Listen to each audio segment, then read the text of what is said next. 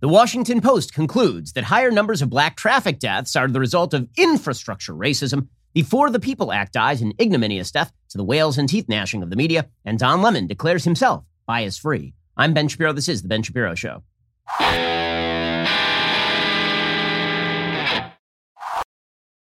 The Ben Shapiro Show is sponsored by ExpressVPN. You have a right to privacy. Defend your rights at expressvpn.com slash Ben. We're going to get to all the news in just one moment. First, let us talk about the simple fact that right now you are watching the government spend more money than has yet been created in the history of man. I mean, it's really unbelievable. And this would be a great time to diversify at least a little bit into precious metals with my friends over at Birch Gold. In April alone, consumer prices increased by 4.2%. That's the biggest bump since 2008.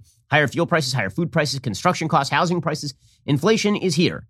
Have you protected your savings, your investments? If you haven't yet diversified a portion into precious metals, the answer is you have not. So I'm going to tell you again. If you haven't reached out to Birch Gold to diversify part of your IRA or 401k into a precious metals IRA, do it today. Text Ben to 474747. Get a free information kit on protecting your savings with gold. I buy my gold from Birch Gold because they have an A plus rating with the Better Business Bureau, countless five star reviews, over 10,000 happy customers. Talk to them, ask all your questions, get informed, and then decide if you want to put some of your money into precious metals to work with Birch Gold. Text Ben to 474747. When you make a purchase before June 30th, Birch Gold will send you a signed copy of my book, How to Destroy America in Three Easy Steps for free while supplies last. Again, text Ben to 474747 and protect your savings today. Again, text my name Ben to 474747. Alrighty, we're going to get to the Washington Post bizarrest racial take of the day. And there, there is one pretty much every day. First, I got to give you the update on what just happened in the New York City mayoral primary. So there is a Republican side of the aisle where Curtis Sliwa just won the Republican nomination. But let's be real about this. Whoever wins the Democratic nomination in the city of New York is going to end up as mayor of New York. Because New York has now engaged in what it calls ranked choice of voting, that means that you can win the most votes in the first round, but you may not end up as the overall winner. Because let's say that somebody who had 10% loses, and the second choice on that person's ballot was the person who came in second. Well, then the vote shifts to the person who is second. Now, realistically, this race is pretty much over because the number of ranked choice voting situations in America where somebody has a 10 point lead after the first round, where that person ends up losing, is pretty much zero, according to Harry Enten over at, uh, at CNN and the New York Times. Eric Adams appears to be the winner at this point. Eric Adams, who, uh, of course, is the former police, I believe he's a former police officer and, uh, and a uh, uh, rather moderate candidate, at least so far as New York City goes. He is leading right now in the clubhouse about 30%. Coming in second, somewhat shockingly, is Maya Wiley, who until recently was considered sort of an also ran. She was the only member of de Blasio's administration to actually run. She was occupying the left lane, so I guess it's not really that big a surprise that about 20% of voters showed up for Maya Wiley, since everybody else was trying to crowd each other out of the technocratic moderate lane. So Adams ended up at about 30%, Wiley ended up at about 21%, Kathryn Garcia ended up at about 20, and Andrew Yang ended up at about 11. Now, you assume Andrew Yang's votes are going to shift over. He's out, and he's acknowledged he's out. You assume that Andrew Yang's votes are now going to shift over to Kathryn Garcia, which would jump her up into the low 30s. But you would also assume that in the second round, Maya Wiley's votes are probably going to be split between the rest of the candidates. And, and what that means is that Eric Adams is not going to stick around at 30%. Presumably, many of the people who voted for somebody else on their on first on their ballot voted for Eric Adams second on their ballot. So I think it is a fair presumption that Eric Adams is likely to emerge as the mayor of New York, which once again demonstrates the complete rejection of the defund the police strategy. Adams was very open about wanting to refund the police. Uh, Adams uh, was was pretty strenuous in his position that crime had to be stopped inside New York City. It was only Maya Wiley who took the far left position that the police were really the problem. According to the New York Times, with 82% of the results in, Adams, the Brooklyn borough president, was the first choice of 31.6% of those who voted in person on Tuesday or during the early voting period, as New Yorkers chose a leader to steer the city's reopening and economic recovery. Maya Wiley was in second with 22.3%. Kathryn Garcia was in third with 19.7%.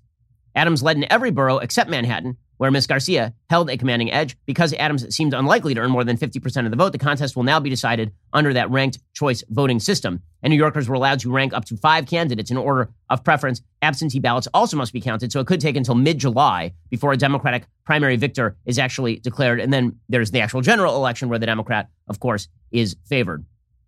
New Yorkers also rendered judgment on other vital positions in primary races that will test the power of the left in the nation's largest cities. The city comptroller race, the Manhattan district attorney's race, a slew of city council primaries, among other contests, offer imperfect but important windows into Democratic attitudes and engagement levels.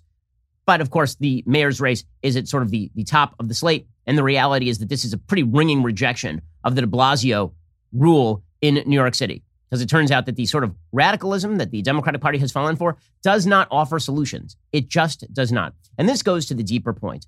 the deeper point here is that when you attribute everything in the world to miasmatic forces of racism, it makes it very, very difficult to solve problems, which of course is the whole point. When you make problems difficult to solve, and then you implicate the entire system, the notion is that you're going to have to tear down the entire system in order to solve the problems. Everything has to be nuked. You have to just tear down everything. And then finally, once we have salted the earth and, and burned the remains of the old system, then we can build the new. Except that that doesn't actually solve problems. That makes things a lot worse in the near term. So, perfect example today in the Washington Post. There's an article in the Washington Post, is at the top of their website today, titled Traffic Deaths Increased During the Pandemic. The toll fell more heavily on black residents, report shows. A new analysis found that even before 2020's increase, black people were killed on roads, on roads at a rate almost 25% higher than white people. Now, let's just say that you, you read that stat, right? That, that for a very long time, black deaths on roads have outpaced white deaths on roads. Your first thought might be, who's speeding? Right? I mean, that, that, that might be your first thought. That would be a natural thought. In the same way that if you read a, a statistic that said that black people are being murdered at a rate far higher than white people, and we know that the vast majority of murder is intraracial, it is black on black or white on white, but black people are being murdered at a way higher rate. You might think to yourself, well, that's probably the reason is that a lot of black people are murdering a lot of black people. So if you see a stat in which it says that a lot of black people are dying in traffic accidents, you might think to yourself, what is the behavior of the drivers? Right? Because you would think that that's literally your first question. Forget about groups. With regard to individuals, right? If you hear that anybody has died of anything, your first question is what were the circumstances surrounding their death? Right? This is true for anybody's death. If somebody you know dies in a car accident, your first question is how? Right? You don't ask questions typically about the roads. You don't ask questions typically about the lights. Typically, you ask, okay, were they speeding? And if somebody says, oh, they were speeding, you go, oh, okay, well, you know, that's terrible, but you know, you're, you're speeding, right? Like you should, you should probably pay attention to the traffic signs. This entire Washington Post piece is designed specifically to ignore the question of who is doing the speeding. Right? Because if it turns out that black drivers are speeding more often than white drivers, that at least partially explains the discrepancy between black and white death statistics with regard to traffic accidents. Instead, the entire New York Times, the, the entire Washington Post article, rather, is, is dedicated to the proposition that it's institutional racism that causes higher levels of black deaths. So here's what the Washington Post, and, and again, what this means is that solutions become a lot more difficult. Because let's say, for example, that the problem really is disproportionate speeding inside the black community. And the reason I say that is because we have fairly good evidence from the past that there is, in fact, disproportionate speeding inside the black community. So to take an example, in the early 1990s, there was a big hubbub during the Clinton administration about supposed racial profiling on the New Jersey Turnpike. There's a lot of focus on this. Look at these terrible cops. They're pulling over black drivers, even though it was at night. It's kind of hard to see the color of the person who's driving, but they're pulling over black drivers at a rate higher than white drivers. That must be the latent racism of the New, of the New Jersey Staties. They're just pulling black people over. Then, finally, there was a study, and the study was put out only about almost a decade later and what the study found is that a very high percentage of the speeders were black. Right? It turns out that, that black drivers were just driving faster as a general rule than white drivers were, according to this particular study, right? It was a it was an actual Justice Department study in conjunction with the state offices of New Jersey. And what they found, it was leaked to the New York Times, what they found is that while black drivers were making about 16% of the drivers on the New Jersey Turnpike, 25% of the speeders in the 65 mile per hour zone where profiling complaints were the most common were black. Right? Black drivers sped about twice as much as white drivers and sped at reckless levels even more. In fact, according to that particular Justice Department study, blacks were actually stopped less than their speeding behavior would predict. They're about 23% of those stopped. Okay, so all of this is to not make any linkage between genetic skin color and how fast you drive. But if the question is, which groups of people are driving the fastest in American life and how does that link to traffic stops? You might think that that might be like a consideration in the Washington Post piece. No, they weren't even going to consider it. in fact, and, and especially they weren't going to consider it because if that were in fact the problem, if the problem were a disproportionate number of people are speeding in a particular area, therefore a higher number of people are dying in that particular area. More people are driving recklessly in this particular area, therefore more people are dying. The answer to that, right, the very easy policy answer to that is okay, so you set up a speed trap, right? You get a bunch of cops, you put them in the area, and you have them sign a lot of traffic tickets because you create an incentive structure where it makes no sense to speed right? That, that, is the, that is the perfect, obvious policy solution. The Washington Post does not want that policy solution. So they go out of their way to find alternative explanations that are far less, less explanatory. Like they, they literally do not even posit the possibility that people are speeding at higher rates on a correlative level with regard to race. Even though they're, they're saying that you can measure traffic deaths as on the basis of race, but you can't measure traffic behavior on the basis of race, which seems like you're ignoring kind of a rather large factor, are you not? It's sort of like the the move that that people in the media are constantly making, where they look at big tech and they're like, "Wow, there are just not enough engineers who are in big tech who are black." You're like, right, but how many qualified applicants are coming from the black community who are qualified engineers to be in big tech? And they just ignore that. They won't even put that in the story, even though that is the vast majority of the explanation, right? It's not the big tech is going around like, well, I have an equally qualified black person and white person. I'm picking the white person. No one in big tech is doing that. They're doing precisely the opposite. Okay, so here's how the Washington Post tries to explain this discrepancy. A new analysis of deaths on U.S. roads found that black people were killed in traffic crashes at a rate almost 25% than white people in recent years, a disparity that appears to have worsened during the coronavirus pandemic. Last year was especially grim on the roads. The number of miles driven decreased as many people stayed home, yet traffic deaths rose 7%, according to the National Highway Traffic Safety Administration, in large part because of people driving faster on empty highways. Okay, so right off the bat, they're acknowledging that when people drive faster, you end up with more people dead, right? So they're not, this is true across the broad population, but we cannot even measure the traffic behavior differential between groups when trying to explain the traffic death differential between groups, because to do so would imply a solution they don't want. And would also imply that racism isn't the problem, and so you don't have to tear down the entire system. The number of black people killed, according to the Washington Post, climbed 23%. The reason for the spike in black deaths is not noted in the federal report, but experts say, ah, the experts Mm-hmm. Experts say just as the virus itself spread more readily through communities of color, the increase was probably a result of existing inequities being compounded. Or possibly it was a result of the, the differential in behavior being compounded because if you have more people who are speeding on the roads during this time generally, you're going to end up with more people who speed as a percentage of that being killed. Researchers have previously concluded that black communities tend to be crisscrossed by more dangerous roads. During the pandemic, people of color were more likely to be employed in essential jobs without the option to stay home. People were driving faster amid lower traffic levels meant crashes were more likely to be deadly.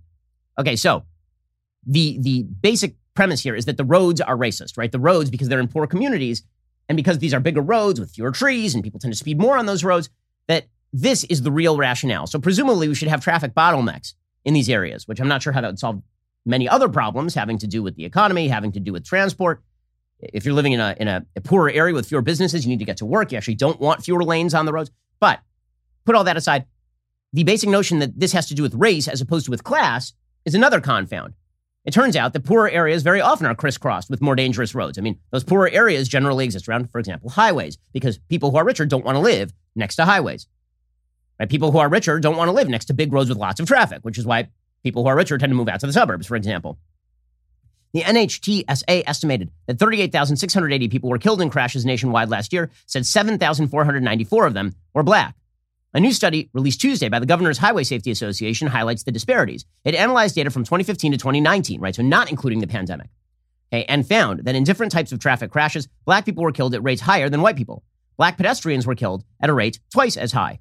And so who is who is driving the cars would be the relevant and, and what levels of, of speed were they attaining while they were driving the cars. And by the way, what was the behavior of the pedestrians, right? These are all relevant factors to whether people are being killed in traffic accidents or not. And none of these factors are taken into account in the Washington Post. None. Charles Brown, professor at Rutgers University School of Planning and Public Policy, said the figures leave transportation officials facing a simple question. Quote, We've all been socialized in a way to believe that black death is due to black behavior when instead we know infrastructure influences behavior. If that is true, we need investments in quality infrastructure in black communities. How many more black people do we have to lose before that is the number one priority? Okay, so it can't be that we focus on lowering rates of reckless driving, lowering rates of speed, following traffic laws. No, we have to restructure all the roads to what? Reduce the number of lanes? I mean, what, uh, to, to lower the speed limit that people are apparently ignoring? The GHSA represents state agencies that administer federal money to tackle problems such as drunken and distracted driving. Again, we don't know the rates of that. This story does not include any of that data. How many of these accidents included drunk driving? We don't know. How many included reckless driving? We don't know. How many included pedestrians walking out into traffic? We don't know. We don't know any of those things. The only thing that we know is more black people than white people on a percentage level are being killed, therefore racism, therefore roads. Okay, now what's what's kind of amazing about all of this is that then you look at some of the statistics that are sort of buried down in here, right? First, you get the, the typical equity speak from the Biden administration of Pete Buttigieg issuing a statement that, that the administration is now proposing a $20 billion, yeah, we're going to spend 20 billion bucks on this, traffic safety proposal to reduce crashes and road deaths as part of its infrastructure plan. Buttigieg said last year's traffic fatality rates and the racial disparities reflected in them are unacceptable. This reflects broader patterns of inequity in our country, et cetera, et cetera, et cetera. Okay, so then you get to the actual differences among racial and ethnic groups. Now, what's fascinating about this is who is getting killed in these traffic accidents because it turns out that it is not solely income based, right? Hispanics, as well as Native Hawaiians and Pacific Islanders, were killed at rates slightly lower than whites. Weird because on a household income level, Hispanics do pretty significantly worse right now than white Americans do. Not only that, they tend to live in lower income areas because of that. Presumably, many of the same lower income areas that are crisscrossed with the same kind of roads that are being blamed for higher black fatalities. American Indians and Alaska Natives were killed at much higher rates, more than twice the rate of black residents. Guillermo Narvaez, a lecturer at the University of Minnesota who has studied traffic safety in tribal areas, said American Indian communities are often remote and suffer from unsafe road designs. So it must be the unsafe road designs. Now, nowhere in here is, is contemplated the possibility that there are higher levels of reckless driving in American Indian reservations, for example or higher levels of DUI in American Indian reservations. For example, like this is not like these possibilities are never taken into account. Human behavior is of no consequence because equal outcome is the supposed norm, except that it's not the supposed norm. Again, in any human endeavor, you can take groups of people, you can take this office and the office next door, and there will be complete disparities and differentials between the two offices, not based on race. Because equal outcome among groups is not human norm. It doesn't exist anywhere on earth at any time, in any place. Okay. But what does this all cover for? I'll tell you that in one second because it really is. They kind of give away the game late in this article from the Washington Post. And the reason that this is so important is because when you when you insist that equal outcome must be the the goal, regardless of behavior, and then you militantly refuse to look at individual behavior or how behavior agglomerates in groups, you are dictating unfairness, injustice, and violation of individual rights, and making life worse for the people who actually aren't engaging in the behavior.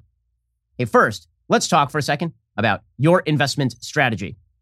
Wall Street has been telling you for many, many, many years that 7% is a great return on your stocks. Well, there are some folks who say that it is not. Okay, trading does not have to be particularly complex. There are people who are making 30, 50%, even 100% a year on their money trading stocks, even when the market is tough. Carnivore Trading is an anonymous team of elite Wall Street strategists. They are legends among Wall Street heavy hitters. And now they've gone a bit rogue because they're allowing everyday folks like you, like me, to see and mirror their amazing trades. If that sounds pretty amazing, that's because Carnivore is going to let you see the trades they are making right now for free, like full transparency in what exactly they're doing. You're not just taking your money and giving it to a stockbroker. You're actually able to see what they're doing on a day to day level. Go to getourtrades.com, use promo code BEN, and get two weeks for free.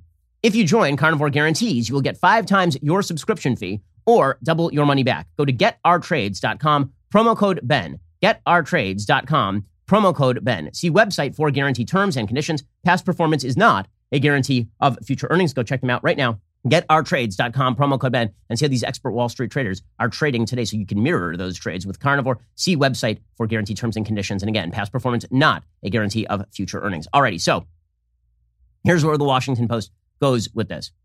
Okay, so they, they first try to say that it's about the roads, that because minority communities are bisected very often by many lanes, long distances between stoplights, few trees. This signals that drivers can go fast.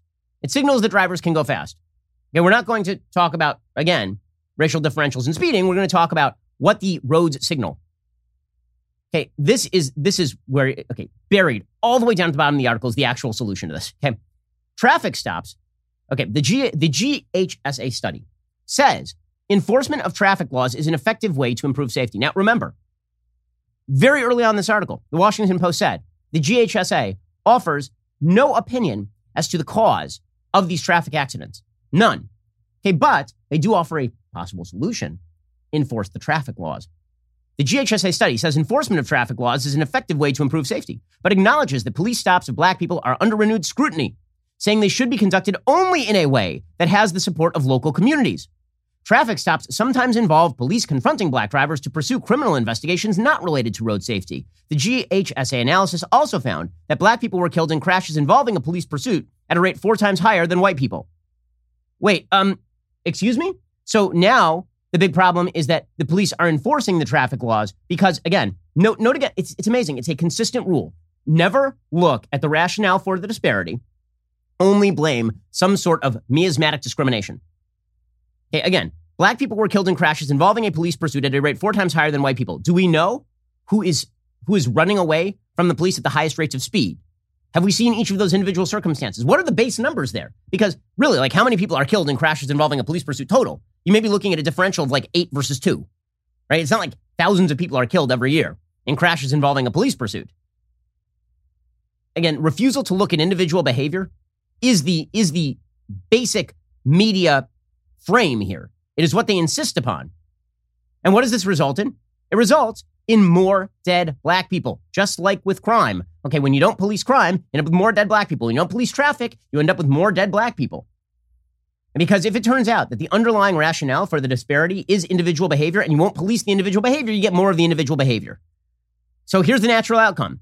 AP, Portland, Oregon, today. Police in Oregon's largest city are being advised to no longer pursue low level traffic infractions, including expired plates and broken headlights, unless related to an immediate safety threat, Portland Mayor Ted Wheeler announced Tuesday. In addition, if police do stop a driver, they must receive recorded consent before searching the vehicle and clearly inform the person they have the right to refuse. Wheeler said both changes are an attempt to refocus on immediate threats and are also occurring in response to data showing a disproportionate impact on black drivers for traffic stops and vehicle searchers. Searches. While 6% of Portlanders are black, he said they account for 18% of traffic stops in the city. Is this going to make the city safer? Is it? The answer, of course, is no. But when you buy into the lie that equal outcome is the natural state of things and that equal behavior is happening across every group, you are going to pursue bad policy that results in really, really bad results. We'll get to more of this in just one second. First, let's talk about leading a healthier life. A healthier life doesn't mean sticking to somebody else's strict rules. It means having more knowledge to build smarter, more sustainable habits. Here's the thing about diets, right? You go on a diet, and then you lose some weight, and then five seconds later, like, this diet is terrible. And you stop dieting, and then you blow up again like a balloon. Instead, what you need is a change of your, your mindset, a change of lifestyle that is sustainable. Noom. They will help you do it. Noom's cognitive behavioral approach focuses on why instead of what. It helps you change your relationship with food. Everybody's journey it looks different. Noom customizes a program for you based on your personal goals. 80% of Noom users finish the program. Over 60% have stuck with their goals for at least a year. With Noom, taking care of your health is empowering instead of stress inducing. There's no need to fear ruining the whole program with one day off because Noom will help you get back on track. And all you need is 10 minutes a day. Noom is going to fit into your life on your terms.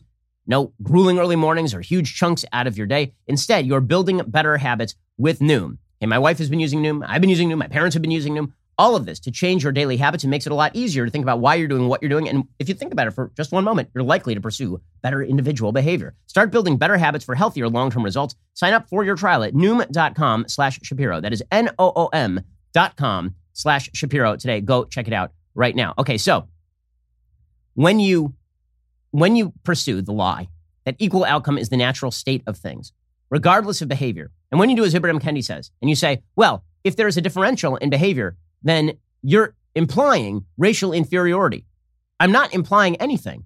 I'm saying that there are differences in human behavior across a wide variety of, of human interactions and activities. That's just a fact. Okay, forget about rationale for a second. That is a simple fact. And refusal to acknowledge simple facts on the ground means you're going to end up not only in la la land, but in dangerous la la land. Like, for example, undermining the police and suggesting that the police are responsible for these disparities. Because if it's not individual behavior that agglomerates in communities at different rates, well, then it must be the police who are really the problem. It also leads you to lie. So here's Mayor Lori Lightfoot in Chicago, for example, boasting of decline in crime in her city while the murder rate is up 30% this year. The reality is, June over June, so from last year to this one, what we've seen is a downward trend in both homicides and shootings. And if you look at where we were in January um, to where we are now, we're also seeing a downward trajectory in both homicides and shootings. We're different than other cities across the country. Every major city in the United States last year and this year has seen an unprecedented rise in violence. We're, we're down on every other major category, but particularly in shootings um, and homicides uh, related to gun violence. Okay, so I mean, it's, it's amazing. She's like, well, we're down from last year. Oh, you mean when there was no cop anywhere to be seen? So your, your baseline is last year. Hmm, interesting. I've also noted that like dozens of people are being shot every weekend in Chicago, Mayor Lori Lightfoot. And you've declared racism a, a public health problem. So murder not a public health problem in Chicago. Racism a public health problem in Chicago. And again, you can fill in any gap with racism. If you say, okay, well, the murder rate is higher in the black community in Chicago, so maybe we should focus in on, you know, what we can do to stop that. Like, for example, putting more police in the community. Then you'll get from Lori Lightfoot that racism is responsible for the higher murder rate in the black community. Okay, but if you're using racism as an excuse not to solve the problem, you are just making life worse for everyone. You see the same thing from the from the Biden administration all the damn time. So police are now complaining of lagging morale. Well, no bleep. I mean, you've basically said across the United States that the police are the bad guys in every major metropolitan area, and that every racial discrepancy is not the result, again, of basic stats. It is instead the result of evil cops. So there's a report on MSNBC, of all places, in which police departments were talking about how they have lagging morale, which of course they do. Morale, I think, is at an all time low now. We're being held responsible for the actions of an officer that's across the country, and I don't think that's fair. We're dealing with rioting at a level and a sustained violence that we've never seen before, gun violence in a city like we've never seen before. We're looking at the most catastrophic staffing levels we've ever seen before. It all boils down to these three main concepts of being underfunded, understaffed, and undersupported. Okay, and that is in Portland. Again, the same city that just declared we're not going to do minor traffic stops anymore. So, Jen Psaki, the White House spokesperson, was asked about this. You know, we've got falling police morale. Of course, it's Peter Doocy, the only reporter in the room, asking him this question, uh, or asking her this question, rather. And here's Jen Psaki's unbelievable answer about falling police morale. Remember, the White House says that it has the capacity to control everything in your life, from toilet flow and electricity use all the way to whether your child should learn about transgenderism in third grade. Like all of this should be federal policy. Okay? All of this should be controlled by the government. But they have nothing to say about falling police morale. Why does the president think that there's low morale with police officers on the beat? I don't think we're the right entity to give an assessment of that. I'd certainly look to the police departments to give that assessment. But what I would say to you is that the president has never supported defunding the police. Oh, well, eh, they, they have no opinion on that. Nothing. None. Nothing to say about that. And look to the police when that's the problem. Weird, because they wouldn't do this about any other issue in American public life. If you said that there's underperformance in black communities with regard to high school graduation, and somebody said, what does the president say about that? We said, well, I, I, I would suggest you look to those communities and ask what they think about that. He would never do that. Instead, he would give a high flown answer about systemic American racism, of course. We all know this. We all know this because one of the great avoidance strategies for members of government is to blame big is to blame problems bigger than themselves so they don't actually have to take the easy measures that are available for them on the ground. Meanwhile, it's also politically palatable to say that everything is racist because when you call things racist, it means you get to condemn your political opponents, which brings us, of course, to the death of Senate Bill 1. This was the For the People Act. The Senate, Senate Bill 1 died an ignominious death yesterday when Republicans uh, did not vote for the advancement of the bill in a procedural vote. They, they didn't kill the filibuster just to move along with this thing. It's a 50 50 split, by the way. It's a 50 50 split in the Senate. Um, and uh, you require 60 votes in order to advance the bill. According to Axios, Senate Republicans filibustered Democrats' signature voting rights bill on Tuesday, denying it the 60 votes needed to advance the bill and start debate. First of all, let me just point this out with the media. The media always call this a quote unquote voting rights bill. It is not a voting rights bill, it is a federalized voting procedures bill. I mean, they, they just use propaganda terms straight from the Democratic playbook. And Democrats will say, well, this is a voting rights bill. And immediately, the media will start parroting that this is a voting rights bill. Right? If there is a if there is a bill that suggests that boys be allowed to compete with girls in girls sports, they will call it a transgender rights bill. They won't call it a, a reclassification of sex in sport bill, which is far more informational. They always just take whatever is the Democratic euphemism for the thing and then they just call it the thing. So if you were just a normal reader who doesn't follow this stuff very closely, you'd be like, oh my God, they, they, the Democrats were pushing a voting rights bill. And Republicans oppose that. They must hate voting rights. This is, this is why the media are just garbage at their jobs. According to Axios, it's an expected but significant blow to Democrats' hopes of passing a sweeping federal elections overhaul to combat a wave of new voting restrictions in Republican led states. Again, wave of new voting restrictions includes things like we're not going to extend our early voting period for a month because it's voting day, not voting month. You should have voter ID, which is a widely popular measure across the United States. We're not going to allow ballot harvesting, which basically puts it in the hands of party activists to go door to door and pick up ballots from people, which creates not only the incentive for voter fraud, but also for packing the ballot box. The far reaching bill was co sponsored by every Democratic senator except for Senator Joe Manchin, who called it too partisan and introduced his own compromise bill, which was promptly rejected by Republicans. Manchin ultimately voted yes to move forward and allow debate on the bill, even though he opposes the original legislation, by the way. So this was HR1. S1 is likely to go down to the, the same defeat, rather. HR1 is, is far, far more far reaching than, than S1. So S1 is the, the Manchin compromise bill. This is the sort of predicate to, to that bill. HR1 is, uh, is wild. HR1 federalizes ballot harvesting. It requires public funding for campaigns. So your taxpayer money would now go to candidates that you don't support. It's, it's a crappy piece of legislation. And Mitch McConnell explained why exactly he was opposing it. Later today, the Senate will vote on whether to advance Democrats' transparently partisan plan to tilt every election in America permanently in their favor. By now, the rotten inner workings of this power grab have been thoroughly exposed to the light. We know that it would shatter a decades old understanding that campaign finance law should have a bipartisan referee and turn the Federal Election Commission into a partisan majority cudgel for Democrats to wield against their political opponents. I mean, the number of bad provisions in this bill, it's insane, right? The, the, what he's talking about is the FEC. The FEC normally has a, a three Republican, three Democrat bipartisan board Okay, the, the Democrats wanted to remove one of the seats. They could have a majority on the FEC and then presumably beat the crap out of Republicans with it. It's just a bad piece of legislation. Naturally, Democrats are portraying the failure to advance this bill as some sort of defeat for democracy and also a giant victory for, you guessed it, racism. We'll get to more of that in just one second. First, a lot going on this month, the month of June. Thankfully, Policy Genius makes it easy to cross life insurance off your list so you can get back to all the things you have to do.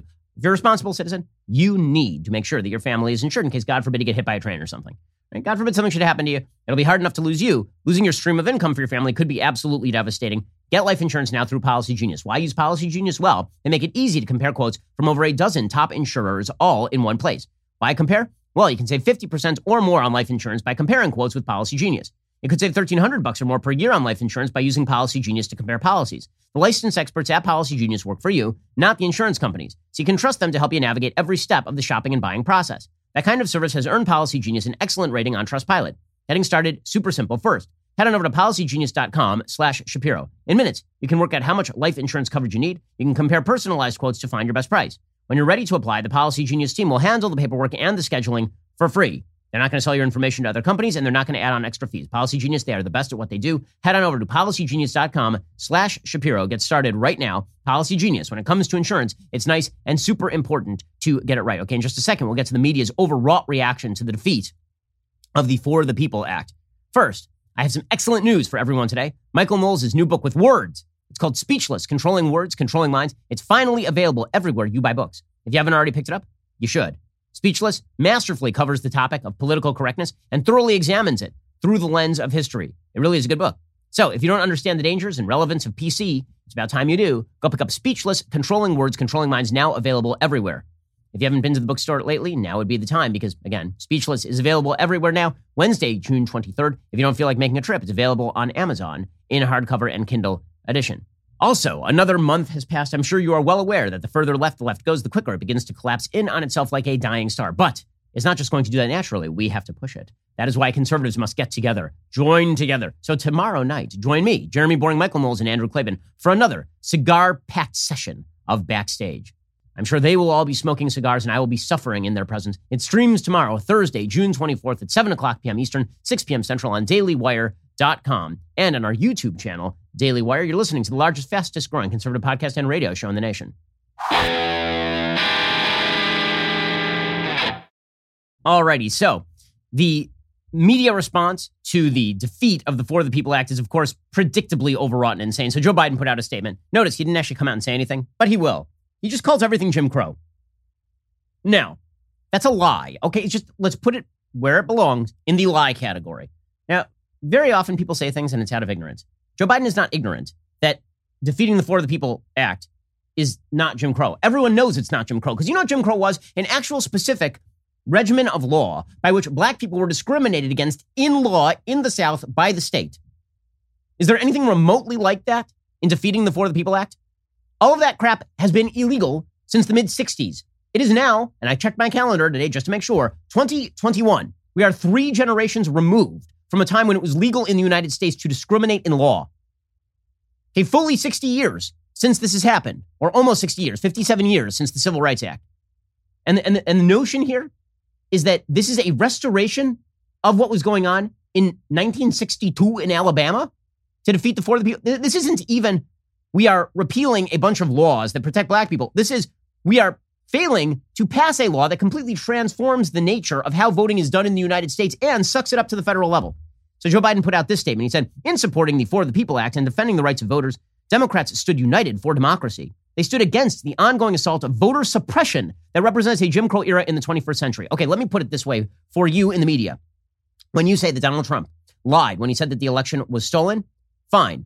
When you say that voter suppression is an ongoing threat in the United States, you are lying. It is untrue. There is no evidence of widespread voter suppression in the United States, period. End of story. You cannot demonstrate any evidence of systematic voter suppression in the United States at all. The notion that showing a voter ID is voter suppression is nonsense. The notion that if you get rid of drop boxes that have never existed in American elections before, up until an actual active pandemic, and that you get rid of those drop boxes because you don't have a way of supervising them properly, that this is Jim Crow voter suppression, you're a damned liar. Okay, but they just keep trotting this crap out. It's not true. There is, if you are a, eh, the, the pervasive myth that voter suppression is an ongoing threat in the United States is significantly more held by Americans because of the media than the notion that Donald Trump legitimately won the election. But I see that you only care about one untruth about the election. The other untruth, you just keep promulgating over and over because it pushes your political regime. Says Joe Biden, unfortunately, a Democratic stand to protect our democracy met a solid Republican wall of opposition. Senate Republicans even opposed a debate, even considering legislation to protect the right to vote and our democracy. Well, no, they they said that they were going to filibuster the bill, which is something that you guys do regularly. I'm old enough to remember last year when you filibustered Tim Scott's police reform bill. It was the suppression of a bill to end voter suppression, another attack on voting rights that is sadly not unprecedented. The creed we shall overcome is a longtime mainstay of the civil rights movement, says Joe Biden, I'm sorry, Joe Biden singing from the hymnal of We Shall Overcome is like a little nauseating. And I love that Kamala Harris goes right along with it. Five seconds ago, she was calling him a vicious racist who was trying to keep her out of school, little girls like her out of desegregated schools. By coming together, says Joe Biden, Democrats took the next step forward in this continuous struggle and a step forward to honor all those who came before us, people of all races and ages who sacrificed and died to protect the sacred right. Right. Okay, so just to be straight about this, no one sacrificed and died so that the election procedures of the United States would be federalized, ballot harvesting legalized, and public funding of elections made law. No one in America has sacrificed and died for that particular procedure. No one. Amazing how the conventional wisdom shifted so fast on the left from America's democracy will survive and thrive under Barack Obama, too. If we don't pass this bill right now, American democracy is dead and we're finished. Amazing. But says Joe Biden, the fight is far from over. Nope, it's over. Here is VP Harris declaring that the fight is not over. Spoiler alert, it's over. This is about the American people's right to vote, unfettered. It is about their access to the right to vote in a meaningful way. Because nobody is debating, I don't believe, whether all Americans have the right to vote. The issue here is is there actual access to the voting process, or is that being impeded? And uh, the, the bottom line is that the president and I are very clear. We support S1. We support the John Lewis Voting Rights Act. And the fight is not over. The fight is over. And are you serious? The ticket that she is on won 80 million votes in the last election cycle. 80 million votes. And she's talking about voter suppression. You want to talk about election lies that undermine election credibility and confidence? This would be it. Because guess what? Next time Democrats lose a presidential election, you know what they're going to claim? Voter suppression. They were planning to do it if Trump had won last time. Make no mistake, Democrats were openly preparing the narrative that if Trump won last time, it was because of voter suppression. Remember the whole crap about how Louis DeJoy over at the post office was secretly removing and burning post boxes? Remember this? They were pushing this crap months in advance of the election. Then it turned out, as the polls shifted heavily in Biden's favor, it went to, well, you know, probably the big threat is that that that is that Joe Biden is go- that, that Donald Trump won't accept the outcome of the election. This is going to be the cleanest election ever run. It's amazing how fast they shifted from this election is probably going to be dirty to this election is the cleanest election ever run, completely dependent on the polls. It's more on this in just one moment. First, you've heard me talk about how important it is to have a VPN to protect your online privacy before. Choosing a VPN you trust is equally as important. Now, I actually research the show's sponsors because I want to recommend brands I believe in. I can say with full confidence ExpressVPN is the best VPN on the market. For starters, ExpressVPN does not log your online activity. Lots of cheap or free VPNs make money by selling your data to advertisers, but ExpressVPN doesn't do that. They've even developed a technology called Trusted Server that makes their VPN servers incapable of storing any data at all. ExpressVPN also uses Lightway. That's a new VPN protocol they engineered to make user speeds faster than ever. I've tried a lot of VPNs in the past. They can sometimes slow your connection, but ExpressVPN is always blazing fast and lets me stream videos in HD quality with zero buffering. Not to mention, ExpressVPN Really, really easy to use. You don't need any technical skills to set it up. You just fire up the app, you tap one button, and now you're connected. Even your grandparents could do it. I'm not just the one saying this. It's Business Insider, The Verge, a lot of other tech journals. They rate ExpressVPN as the number one VPN on planet Earth. Protect yourself with the VPN I know and trust. Use my link at expressvpn.com slash Ben today. Get an extra three months free on that one-year package. That's expressvpn.com slash Ben, expressvpn.com slash Ben to learn more. So the whole goal here, of course, is to not push forward good legislation. The point is to polarize the American electorate along the lines of race. And MSNBC helped out. Here was Mara Gay on MSNBC. She, of course, writes for the Washington Post. And she said, um, This is the, uh, darkest hours of American history coming to life. The darkest hours of all the hours. Sorry, she works for the New York Times. The darkest hours. Now, I, I don't know. I, I, feel like there have been some pretty dark hours in American history. I mean, in fact, I, I seem to recall that we were honoring one a couple of weeks ago with like, you know, there was Juneteenth because slavery was kind of a bad hour in American history. Also, there was like the Tulsa Race Massacre where the president went to Tulsa and talked about it. And that was a pretty dark hour in American history. Seems like, you know, the darkest days of World War One, World War Two, pretty bad hours. Seems like we just went through a kind of rough one with the pandemic. That was pretty bad. We had the Great Depression. We had a vast spate of terrorist attacks. We in, in the 1960s and 70s. We had, uh, you know, 9/11 was a pretty dark, like in the in the pantheon of dark hours in American history. Failure to pass a bill that usurps voting procedure from the states does not compute. Okay, this is not on the list. Here's Mara Gay, again, a New York Times editorial board member. They just work for the Democratic Party. Here's Mara Gay just being an idiot. I think this is historic for actually a much darker reason today, and that's that we have not seen access to the ballot debated in this way and turned into this partisan issue since, in fact, the 1960s and 1970s. So if you're an American who grew up uh, with parents who lived through Jim Crow, as I did, this is your history books, the, some of the darkest hours of your history books coming to life. What in the and reminding us that progress is not inevitable. Mara Gay is on the editorial board of the New York Times, and she is a black woman speaking on MSNBC about how this is a return to the dark ages. And she's comparing the plight of black Americans today to black Americans in 1960. These people are delusional. They're out of their damn minds. That wasn't all on MSNBC. I, I love Ari Melber just sitting there nodding as though this makes any sort of sense. I guess when your head is so far up your ass that it's coming out your head again, it makes it very difficult to do anything other than nod. Here is another MSNBC guest explaining the same show that this is actually a form of apartheid. This is not a democracy. This is a minority um, that is controlling this. And, you know, um, at the risk of making a controversial metaphor, I mean, we, we, we know what minority rule is. And there's a term for minority rule, and that's called apartheid. We fought against that as well. The, the, this is history made tonight, Ari, on your show it, a, a, a, a, minority of Americans, representing a minority of Americans, uh, is doing all it can to prevent democracy and for the majority of people in this country voting. Can, can I just point something, out real fast? If we're going to go along pure majoritarian lines and we're going to break Americans up by race, that is a very, very dangerous thing. That is a very dangerous thing. And you know who should know that? A lot of black Americans. Seriously, because the history of America is replete with majoritarianism in states directed by white people against black people the amazing switch in time to majoritarianism. Pure majoritarianism is a great idea. Like, it was never a great idea. Protection of individual rights is a good idea. Pure majoritarianism is a garbage idea. It has always been a garbage idea. That is why we have checks and balances in the Constitution of the United States. It's why we're a republic, not a pure democracy. Just, it's so frustrating. But again, don't expect members of the media to know things. That, that's, that's silly. Here's PBS's Yamiche Alcindor explaining that the voting rights bill, right, which is not a voting rights bill, it is a, it is a voting, it, it is a voting fraud bill, effectively. The voting rights bill is about the founders and what the founders wanted America to be. You know, here's the amazing thing, Yamiche. If I want to know what the founders think about a thing, I could do this thing like I could, I could actually read the documents they wrote. They wrote many of them. I could read like the Federalist Papers. I could read the actual Constitution. The, the Constitution of the United States, by the way, is actually real short. It's like 5,000 words. Okay, it would take you not even an hour to read the Constitution of the United States. And then you actually know what the founders thought about things like voting procedures because it's in the Constitution. But here's Yamiche Alcindor explaining that unless the federal government completely takes over voting procedure, provides public funding to candidates, taxpayer funding to candidates, promotes ballot harvesting, gets rid of voter ID, the founders would have been so upset about it. By the way, I do love the switch also from the left.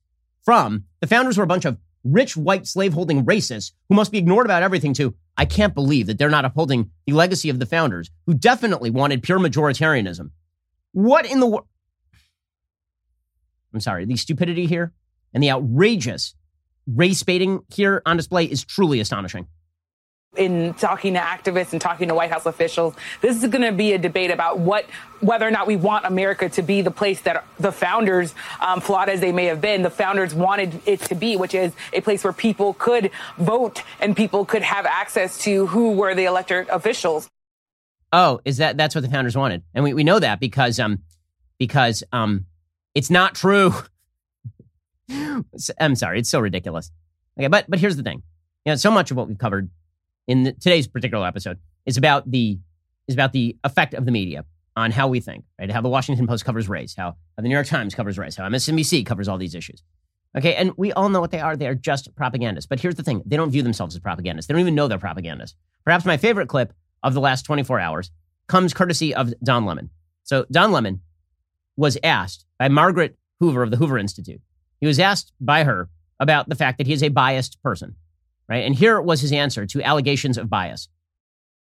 When I say that the president of the United States is a fraud and a con, that was looking at his taxes and how he and his history of um, litigation and not paying people. These are all facts. I don't do opinion. And I know that the, the difference for me is I do point of view. So I'm giving my point of view as an American, as a black man who happens to be gay but I'm through that lens. But I'm also, I'm, also, I also represent CNN. And so I must tell the truth. Okay. So understand this is the way the leftists view the world. Their view, their opinion is not opinion. It's fact. So they get to shut you down. They can lie as much as they want and call it fact because after all, it's coming from a point of view. Okay. That sort of bubble mentality leads to the spread of untruth. They know it. You should know it too every time you see what they are saying about bills. Make sure you actually read the underlying material because at least 50% of the time, they are lying to you.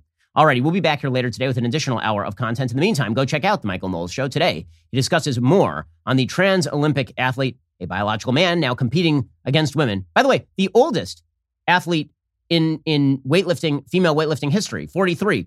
Incredible achievement for a woman who um, is a man. You can hear more details about that story over on Michael's show that is available right now. I'm Ben Shapiro. This is The Ben Shapiro Show. If you enjoyed this episode, don't forget to subscribe. And if you want to help spread the word, please give us a five star review and tell your friends to subscribe too. We're available on Apple Podcasts, Spotify, and wherever you listen to podcasts. Also, be sure to check out the other Daily Wire podcasts, including The Andrew Klavan Show, The Michael Knowles Show, and The Matt Walsh Show. Thanks for listening. The Ben Shapiro Show is produced by Elliot Feld, executive producer Jeremy Boring. Our supervising producer is Mathis Glover, and our assistant director is Pavel Lydowski. Editing is by Adam Sajovic. Audio is mixed by Mike Coromina. Hair and makeup is by Fabiola Cristina. Production assistant is Jessica Kranz. The Ben Shapiro Show is a Daily Wire production. Copyright Daily Wire 2021. Republicans shoot down the Corrupt Politicians Act. Great news. A U.S. Olympian fantasizes about burning the American flag on the Olympic podium. And the Chief of Naval Operations defends critical race theory in the military. Check it out on The Michael Knowles Show. We'll get to more on this in just one second. First, Pure Talk believes in American values and that free should mean, you know, like free. So when you switch to Pure Talk today, you'll get a free Samsung 5G smartphone. There's no four line requirement, no activation fee, just a free Samsung that's built to last with a rugged screen, quick charging battery, and top tier data security. Qualifying plans start at just 35 bucks a month for unlimited talk, text, 15 gigs of data, and a mobile hotspot. Pure Talk gives you phenomenal coverage on America's most dependable 5G network. It's the same coverage you know and love, but for half the price of the other guys. The average family saves almost $1,000 a year. So, I challenge you to choose a company that actually doesn't hate your guts and shares your values. Let Pure Talk's expert U.S. customer service team help you make the switch today. Go to puretalk.com slash Shapiro to claim your eligibility for your free brand new Samsung 5G smartphone and start saving on wireless today. Again, go to puretalk.com slash Shapiro to switch to my cell phone company. I've been using them for years. They're fantastic. You'll love them as well. Go to puretalk.com slash Shapiro and claim your eligibility on that free brand new Samsung 5G smartphone. Start saving.